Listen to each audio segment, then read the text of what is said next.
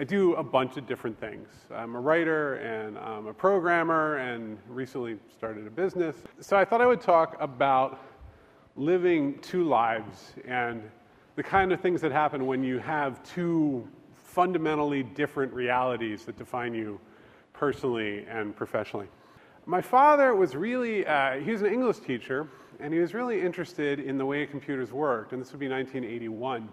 And he was like, you know, it's interesting to me, because he was a poet. He was like, programs are a little bit like poetry, in that you're trying to express the most that you can in as small a space as possible. You're trying to really compress thought, and you get results in both poetry and code from that compression, letting things, sort of letting the program or the poem work really hard. And that never left me. Since he said that, I probably think about that once a week. So I'll fast forward about 20 years. I'm in college. I'm 41 now. I was in college in the 90s. And I was fascinated by the goings-on at the design lab. I was an English major, which meant writing and reading. And I really would, I would sneak into the college design lab. And I just remember this very specific feeling of, am I allowed to be here? And I wanted to know how to publish my own stuff. So I learned QuarkXPress, and I was fascinated by media, so I got really into sound editing and started cutting and pasting sounds. All really normal stuff now, kind of normal in 94, but you needed a good computer. And I just remember that sense of like, am I welcome here? Then I got out of college, and I moved to New York. And I, at some level, I must have been looking for the single dorkiest thing I could possibly do. I want to learn about how sound synthesis works. And so I did two things. So instead of like buying a guitar and being cool, I made an oscilloscope out of an old computer monitor by like running some wires in a very dangerous way and plugged it into a stereo. And then I learned a computer programming language called Csound, where you write these little programs that turn, actually, they don't turn into software, they turn into music. And then I would take pictures of the oscilloscope. It was like you would hear the music, and you would see the pictures. And this was like me in my room alone for about 6 months at age 21, 22. Like, no one knew I was doing this. I didn't know why I was doing it. But that combination of like the technology and the aesthetic experience, and I showed some people these pictures a couple weeks ago, and they were like, do you have any of the audio? I was like, no, it's been gone for years. I don't even know where the original files are. But they're like, what did it sound like? And I was like, oh, I can do it for you. It was literally just, and then like this one is just, that was me for 6 months doing interdisciplinary work. So then the web is getting moving. I'm like, well, I better start publishing, but there were no blogs. So I wrote my own software. I felt confident writing my own software because I'd taught myself the music synthesis language. And you can see there's this theme of permission that keeps showing up, right? Computers are kind of amazing at giving you permission because nobody's watching, and you can learn how to do things from the software, and you can get the effect, and you can be like, oh, I guess I know a little bit about sound. That sounds good to me. I know a little bit about design because that looks better than the thing that I did before. And so I wrote, over the years, I wrote hundreds of thousands of words on this thing. I would just come home and write on it, and I would update the code, and it was in all different languages. And this is, I taught myself to program, and I taught myself to write over many, many years. And I always saw the two as very connected. Other people didn't.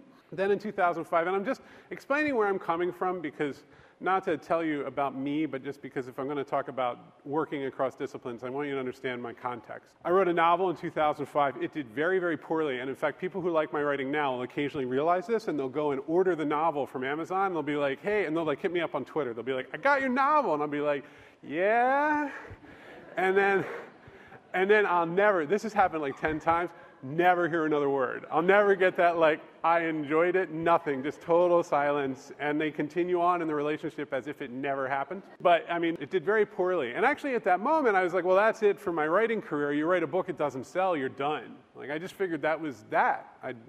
We should call it in. This actually started as a hoax online.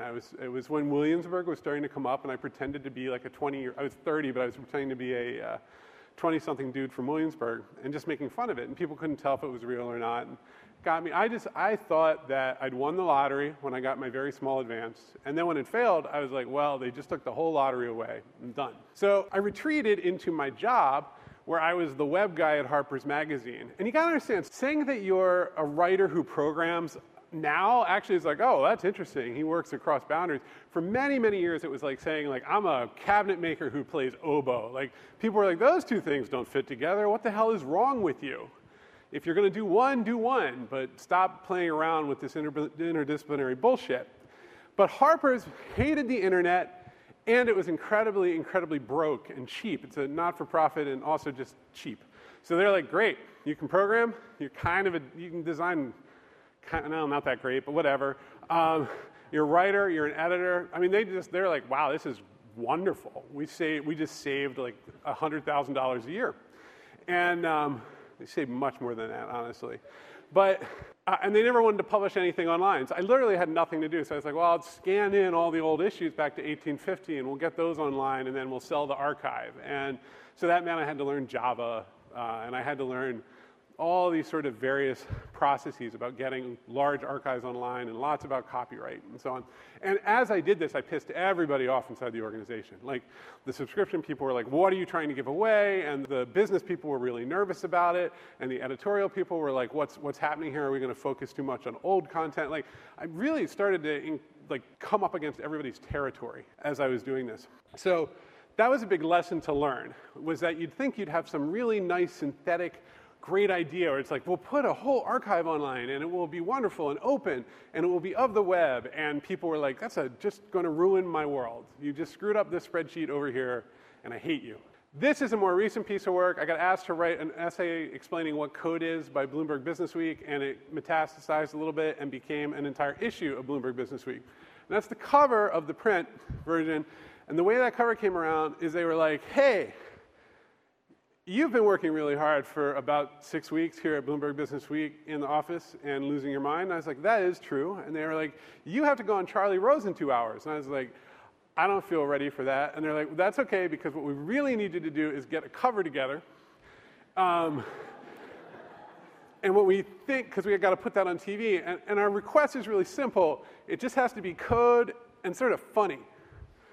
So that's where I was at when I did that. It's a little Python program that sort of prints out, it's a little Python class, and it prints out what the issue is and the price of it and so on. And I got like the Taiwanese version of the magazine. They translated it. They had changed, they kept the cover in English, but they had like changed the prices around. Like, so they'd actually gotten a Python programmer to patch it up, which felt really exciting. It's like, although they should have done like an actual pull request. All right. So that's my synthetic life, right? So throughout my entire life of putting these things together, these are the words I would hear. And then everybody was like, oh no, this is cool. That was during the era of like cabinet maker, oboe player. And then people were like, oh, this is great. That guy can do two things. That's interesting. He can think about two worlds. And so I started to get like publishing people, they'll be like, how do I build apps? And tech people will ask, why is media so broken? And then consulting people ask, how do I build my personal brand?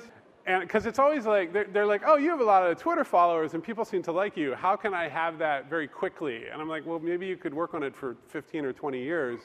And I think that's a tricky thing, right? I'm working across these disciplines. People think that what I do is kind of a product unto itself. It's not. It's the product of like insane obsession over really long periods of time. And the problem is that so every article ever written about the future of work says we need to do multiple things. Like, at some level, what I'm talking about is like what you're supposed to be. I've been 20 years I've been reading these articles, and they're like, the future of work, you'll do more than one thing, you'll probably have no job security, you'll have all these various skills, and it'll be really interdisciplinary, and it'll be really exciting. But when you actually do that, as I'm sure most of the people in this room have had some experience, you run up against some serious boundaries.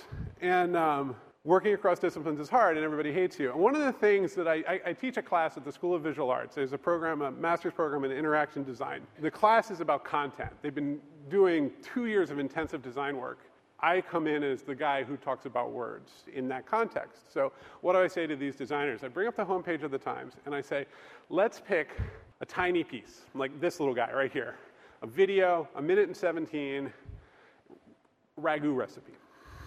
Who owns this? And we start to play it out, and we talk about the video editors and the homepage editors and the graphic designers who put it together and the people who make this video happen. And by the time I'm done on the chalkboard, we have like 45 names on that bad boy. And it is The reason I'm doing it is because these people have wonderful ideas and they're designers and they're so excited and they're ready to get in there and they're gonna be like, oh, I'm gonna move this 10 pixels over, and 45 people are gonna go, you ruined my world, I hate you. And I want to prepare them for that and help them understand why sometimes it'll take 6-8 months to do really little things in giant organizations where this is real estate, this is highly contested. Lots of people have come together to create a stable rectangle that can get produced every single day. So this is my big lesson for them. Every pixel has an owner. Always remember that when you're doing this, doing the work, because the owners come from all over and they come out of the woodwork. So we're talking about borders, right? We're talking about these